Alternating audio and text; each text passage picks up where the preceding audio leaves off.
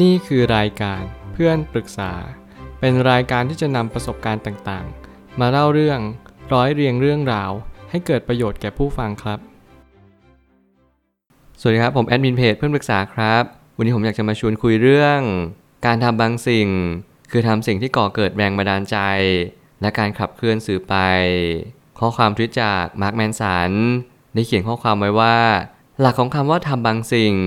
มันคือการขับเคลื่อนที่ไม่ใช่เพียงแค่การกระทำแต่มันรวมไปถึงผลกระทบต่อสิ่งที่ทำลงไปด้วย มันจึงไม่ใช่แรงบันดาลใจ ส่งผลให้มีแรงขับเคลื่อน แล้วก็เป็นการกระทำสื่อไป แต่มันจะเป็นในรูปแบบที่การกระทำเป็นจุดเริ่มต้น ที่จะส่งผลทำให้เกิดแรงบันดาลใจ แล้วแรงขับเคลื่อนจะเป็นตัวปิดท้าย สิ่งที่ข้อความทวิตนี้กำลังย้ำเตือนเราทุกๆคนนั่นก็คือ ใครก็ตามที่คิดว่าการกระทำนั้นจะเป็นตัวสุดท้าย ที่เราจะเกิดพลังงานนี้ กระทำลงไปบนโลกใบนี้ นั่นยังเป็นความคิดที่ผิดอย่างมหันเลย ชีวิตนั้นไม่มีสูตรสำเร็จตายตัว นั่นหมายความว่าสิ่งที่เราเรียนรู้ในวันนี้นั่นคือจุดเริ่มต้นของชีวิตทุกๆ คน การที่เราตื่นนอนมาและการที่เราหลับไหลไป สิ่งนี้ไม่ใช่เป็นตัวกำหนดว่าชีวิตเราจะดีขึ้นหรือแย่ลง นอกเสียจากเราเรียนรู้แล้วว่าเรานอนและเราตื่นไปเพื่ออะไร นี่แหละจึงเป็น keyword และกุญแจสำคัญอย่างยิ่ง มีหลายครั้งที่ผมพยายามตั้งคำถามว่า จริงๆ แล้วความหมายชีวิตมันคืออะไรกันแน่ เราหาแรงบันดาลใจเพื่ออะไร เราหาแรงขับเคลื่อนของชีวิตไปเพื่อสิ่งใด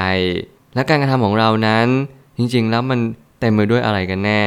เราเชื่อมันจริงๆหรือเปล่า เราเคยศรัทธาสิ่งที่เราทำจริงๆไหมหรือเราทำไปอย่างนั้น เราทำเพียงแต่ว่าสักแต่ว่าทำมันไป เราแค่เหงาเราแค่ต้องการใครสักคนหนึ่งแต่เราไม่เคยที่จะรักใครสักคนหนึ่งจริง ๆ สิ่งนี้แหละเป็นสิ่งที่ร้องถามตัวเองให้ดีๆว่า เราพร้อมหรือยังที่จะมีคนคนหนึ่งในชีวิต และเราเรียนรู้หรือเปล่าว่า คนคนหนึ่งในชีวิตที่เขาเข้ามาอย่างชีวิตของเราเนี่ยเขาเรียนรู้อะไรจากเราจริง ๆ หรือเปล่า หรือเพียงแค่เขาถูกดึงมาซึ่งความเหงาของคนสองคนที่อยู่ด้วยกัน เท่านั้นเองหรือเปล่า นี่คือคำถามที่สำคัญยิ่ง ผมไม่ตั้งคำถามขึ้นมาว่า หากเรามองให้ละเอียดถี่ถ้วน ไปยังจุดที่เรียกว่าการขับเคลื่อนของชีวิต เราจะค้นพบว่าการกระทำเป็นตัวต้นทานนั้น สิ่งหนึ่งที่เราต้องเรียนรู้ในชีวิตประจำวันนั่นก็คือ การกระทำนั้นเป็นสิ่งแรกที่เราเรียนรู้กันในชีวิตประจำวัน แรงบันดาลใจก็จะเป็นตัวต่อยอด และแรงขับเคลื่อนก็จะเป็นตัวปิดท้าย สิ่งเหล่านี้เป็นสิ่งที่เราเรียนรู้ในชีวิตประจำวันอยู่แล้ว เพียงแต่เราจัดสมการนี้ผิด สมัยก่อนผมก็คิดเหมือนกันว่าโอ้โห กว่าที่ผมจะลงมือกระทำอะไรสักอย่างหนึ่งเนี่ย ผมต้องการเชื่อมั่น ผมต้องการที่จะมีความศรัทธาต่อสิ่งนั้นอย่างแท้จริง แต่จริงๆแล้วมันเป็นไปไม่ได้ในทางหลักปฏิบัติเลย ในเมื่อคุณไม่เคยกระทำในเมื่อคุณไม่เคยลองผิดลองถูก และในเมื่อคุณไม่ยอมเอาใจลงเล่นเลย คุณจะได้อะไรกลับมาได้อย่างไร ไม่ว่าจะทุกๆกรณีและทุกๆ บริบทในชีวิต เรื่องงานเรื่องเงินความรัก รวมถึงตัวของคุณเอง คุณจะไม่สามารถเรียนรู้อะไรได้จากการที่คุณไม่กระทำสิ่งใดเลย ขอให้คุณเรียนรู้ว่าทุกการกระทำมันมีแรงขับเคลื่อนอย่างแน่นอน เรียนรู้จะเข้าใจความจริงว่าสิ่งต่างๆในชีวิต มันคือสิ่งที่เราเรียนรู้ในชีวิตประจำวัน เราไม่พยายามผักสายไล่ส่ง หรือเราไม่พยายามที่จะกะเกณฑ์อะไรทางนั้น เพียงแต่เราพยายามที่จะสอบทานตัวเองนึงๆดีกว่าว่า เราเป็นคนอย่างไรในชีวิต เราสามารถทำในสิ่งที่เราต้องการทำได้จริง ๆ หรือเปล่า ถ้าเรารู้สึกดีกับคนคนนี้ เราสามารถที่จะเรียนรู้กับเขาอย่างแท้จริงได้ไหมรวมถึงเราสามารถจะเข้าใจสิ่งที่เขาเป็นมากน้อยเพียงใด นั่นคือความท้าทายอย่างยิ่ง ถ้าเรามองไม่เห็นทางออกของปัญหา นั่นจะเป็นการที่เราไม่สามารถค้นหาคำตอบได้เลยว่า สิ่งที่เราทำอยู่นี้จะนำไปซึ่งแห่งหนใด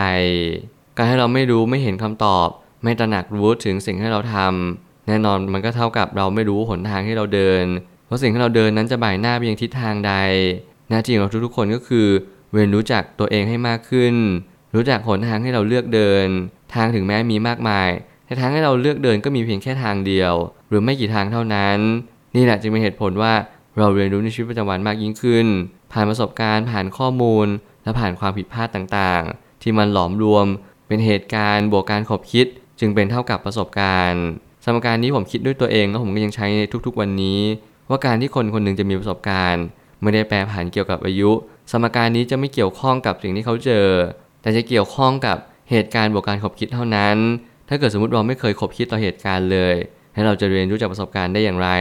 สิ่งนี้จะกลายเป็นโมฆะทันที หน้าที่ของมนุษย์ทุกคนคือการแก้ไขปัญหาชีวิต แรงบันดาลใจเป็นส่วนหนึ่งของการกระทำอย่าพยายามหาแรงบันดาลใจก่อน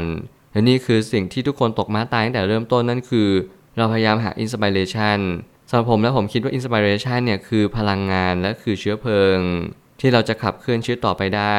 เพียงแต่แล้วคุณต้องกระทำไปก่อน ถ้าคุณไม่กระทำคุณไม่เปิดช่อง YouTube ดู หา motivation ต่างๆ หา inspiration ของโลกใบนี้ว่ามีผู้คนใดเขามีความคิดอย่างไรกันบ้าง และเราจะมีความเข้าใจในชีวิตได้อย่างไร